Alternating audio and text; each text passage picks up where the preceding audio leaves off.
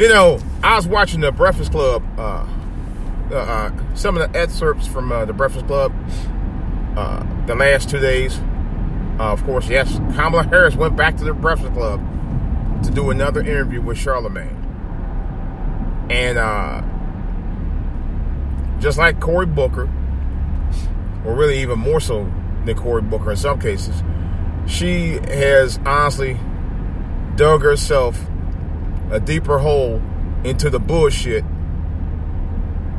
than she already has. And she keeps digging deeper and deeper and deeper. Let me talk about it. This is DJ Wolf Live.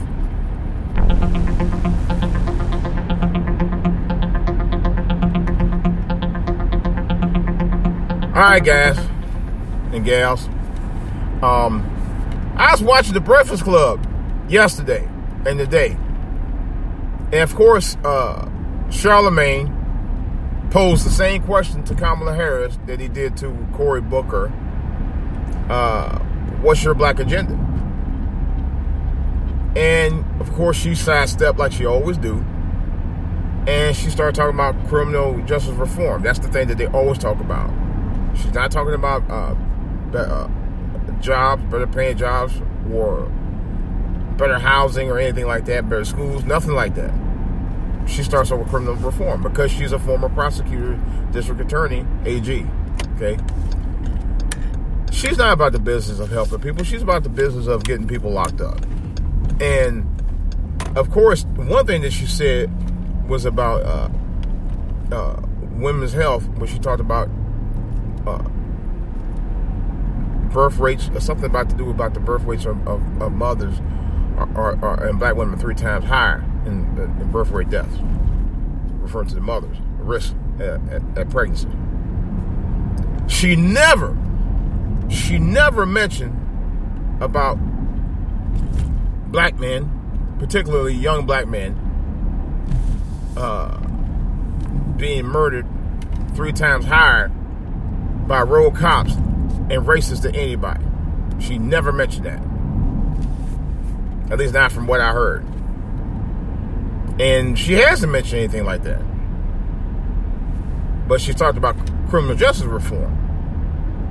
You know. And my thing is, man, if you really think that Kamala Harris is going to be the candidate for choice along with Cory Booker, you might want to give some serious thought about that. Like I said, I'm not telling you how to vote. I'm just telling you to really be conscious and think about what you do before you vote. You know? And think about what it is that you need in your community, you know, before you say, hey, you know, she's the choice. Because while you know that your community is suffering, while you know there's things that's much needed in your communities, you might want to think about why you vote. Don't vote with the butter biscuits that she's talking about, because she's talking about scraps. She's not talking about tangibles. You know? She never really talked about tangibles the whole time that I heard her, in several interviews I've heard her in. Never talked about tangibles. I've yet to hear her talk about tangibles at all. And because she's not about that, you know, at least on some respect, she's telling you what she's really about. You know, whereas Obama made promises or act like he was making promises for stuff he knew he wasn't going to be involved in. I talked about that in the, another podcast where I was watching Michael Moore,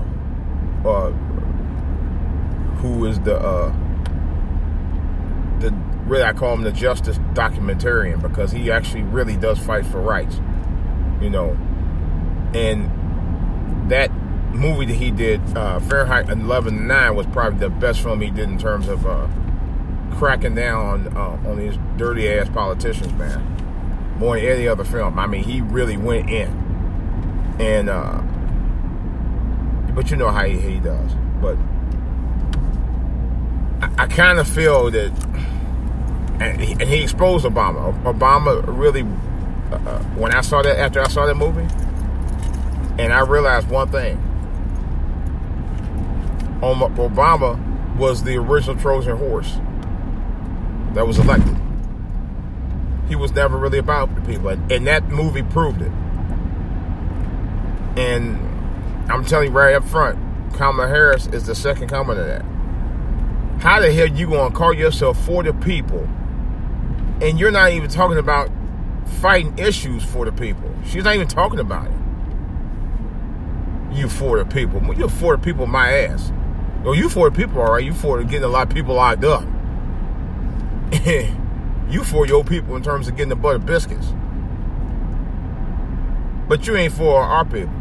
You might as well stop lying right now, Kamala Harris. I'm sorry. You might as well stop lying. You're phony. You're fake. You know, and she talks a lot about HBCUs. So well, and that was the first thing she brought up about a black agenda. First of all, the HBCUs ain't for everybody, number one. And number two, HBCUs are expensive as hell.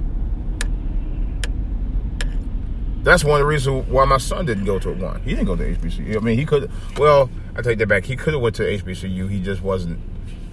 He just didn't feel that HBCU had what he was looking for in terms of school. He looked at one in Baltimore, and I could probably understand. He just didn't. He wasn't feeling it. So he felt like. Matter of fact, he told me really. Actually, I've never been to an HBCU myself, other than Howard. I walked into Howard. I actually never attended Howard, but. He said to him, the HBCU that he went to in Baltimore was just like a high school. And I do know I actually wanted to go to Howard one time when I first came down here in 1988, when I first moved down here after when I was in the military. And to be honest, Howard's expensive as I don't know what. And they bougie as hell.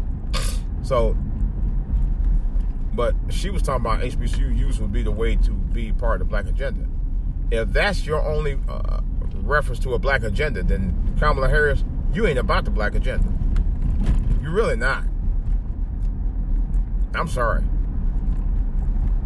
So guys and gals, if you even think about voting for her, you might want to give it a serious, serious second thought.